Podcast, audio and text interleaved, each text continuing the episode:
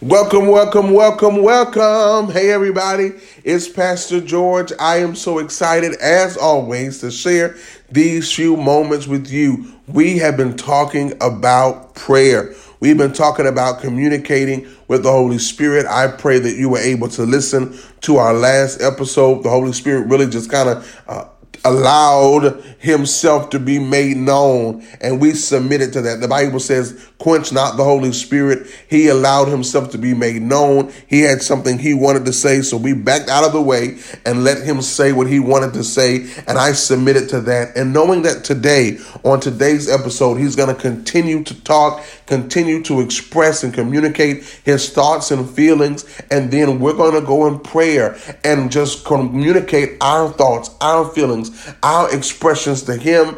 And you know, we start prayer here in adoration, the prayer of praise, the prayer of thanksgiving. That's how we start prayer. You always start prayer in praise. All right. So, Christians are called to a lifestyle of prayer. Number one, number one, number one. Christians are called to a lifestyle of prayer. You are not just called to pray every now and then. You are not just called to pray before you eat your food. A lot of people will are religiously saying grace but will not communicate with the Holy Spirit.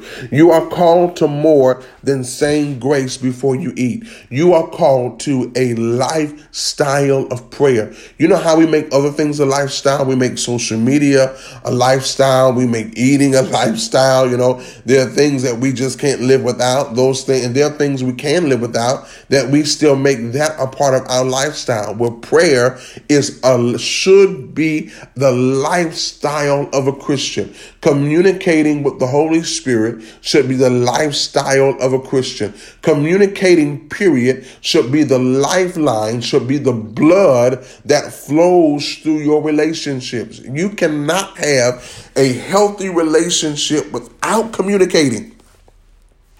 I mean, just think about it in the natural. If if we communicate often, I go a whole month or I go a whole week without spending time communicating with you, when you see me again, the first thing you're going to say is, What happened to you? I mean, uh, I haven't talked to you all week. You hear people say that now. I haven't seen you in a while. I haven't heard from you. And especially if you haven't heard from me, say you haven't heard from me an entire week. I have not spent adequate, intimate time with you in an entire week, two weeks. I have not spent uh, any giving you any of my attention. I have not given you any of my real focus, any real focus, any real attention. I have not given you any of that. But then I come up with the need and I come to you and say, Hey, I got a need. The first thing you're going to want to say is, I haven't talked to you. I haven't heard from you. So as a Christian, Prayer should be your lifestyle. As a Christian, you should be communicating with the Holy Spirit through prayer every day, multiple times a day. Now, you know, uh, as I always say, I'm not telling you you got to lay out on the floor for five hours. But what I am telling you, on your way to work, say a prayer. What I am telling you, when you get to work, say a prayer. What I am telling you, when you go on break, say a prayer. When you get back home, say a prayer. On the way back home, say a prayer. On the way to dinner, while you're cooking dinner, say a prayer. Before you sit down and eat dinner, say a prayer. I'm not telling you you got to pray 15 minutes every time. I'm not telling you you got to pray 20 minutes every time. I'm telling you that before you do it, acknowledge God for allowing it to happen. Before you do it, acknowledge God prayer is you acknowledging Him. Father, I thank you that you are allowing me the opportunity to do this podcast. Father, I submit my mouth to you. Let your words be filled in my mouth. I submit myself to you. Allow you, allow your word to be illuminated through me. Allow this word to connect with those who are listening. And Father, for that I thank you. For that I give you praise. See, that was prayer. See how simple that was? See how simple but effectual and fervent. See how simple but effective that was. And I know that when I pray, not only does heaven hear me, but heaven responds to my prayer. I'm telling you, do that. When I get in the car, I say, Father, thank you that you're going to get me to my destination safely. I thank you that everything I need is going to meet me when I get there, whatever I'm going to do. I thank you that I'm covered in the blood. I thank you, your word still works over my life. In Jesus' name I pray. Amen. That's simple. That's prayer. That's communicating with the Holy Spirit. And remember, we don't pray the problem problem, we pray the solution. A Christian is called to a lifestyle of prayer. But many people are breaching that relationship with their lifestyle of prayer because they treat their relationship with God and treat prayer as if He's their heavenly butler. They treat God as if he's their heavenly butler, or if he's a lifeguard that is his only job is to rescue them when he's drowning. No.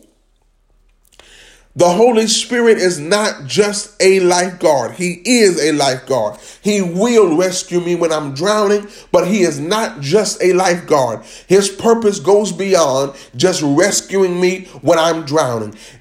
He is everything. He should be the center of your life, which means when things are good, we're talking. When things are bad, we're talking. When I'm uncertain, we're talking. When I can't use words, we're communicating. When I got to pray, but I can't say it out loud, I've got to pray in my heart, we're still communicating. I got to pray in my spirit, we're still communicating.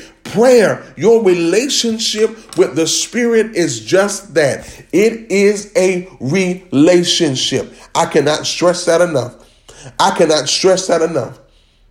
Your relationship with the Holy Spirit is just that it's a relationship.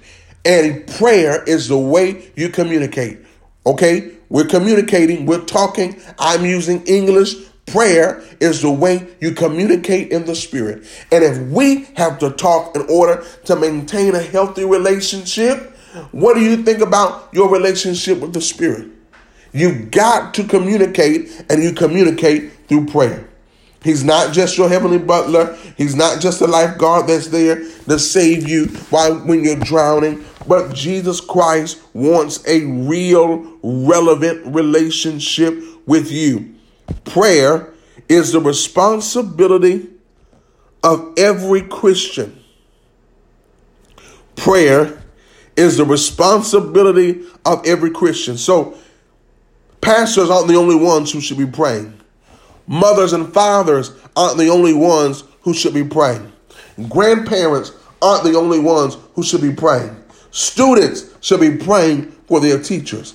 Children should be praying for their pastors uh, for their parents. Covenant partners, members should be praying for the pastor. Husbands should be praying for wives. Wives should be praying for husbands. Sisters should be praying for brothers. Brothers should be praying for sisters. When was the last time you prayed for somebody? When was the last time you were responsible for praying for somebody? When was the last time you were responsible for praying for somebody who has a responsibility to take care of you? Prayer is the responsibility of every Christian. You ought to pray. And not just for you, you ought to pray for every person. Father, I pray now for every believer that is going to listen to this. I pray that you turn their hearts back towards you totally. In Jesus' name we pray. Amen. You see, I just prayed for each and every one. I might not know all of your names that are going to listen to this, but I said I pray for every believer. I prayed for you. It is my responsibility to pray for other believers. It's my responsibility to pray for those who don't believe that their heart will be turned towards God. It's your responsibility to pray for that evil coworker. And we have war in environments because we don't pray. There is confusion in environments because we have a lack of prayer. Prayer is a responsibility of every Christian. God's word tells us to pray, but we don't pray just because we have to. We pray because talking to God is a privilege. If you pray from a place of, okay, I, I'm praying because now I'm coming to the podcast, I'm listening about prayer, I know I have to pray. I, I have to pray. I, uh, I'm praying because I have no, prayer is a privilege. To be able to communicate with the Holy Spirit, that's a privilege.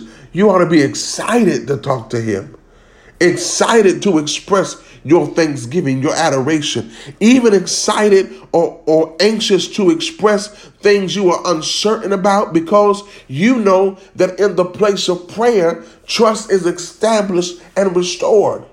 You know that in the place of prayer, you have the ability to determine God's will for your life and to call his will into existence. So even when I'm not sure, I'm excited to pray because I know that prayer reveals God's will for my life. That's a good place to end today.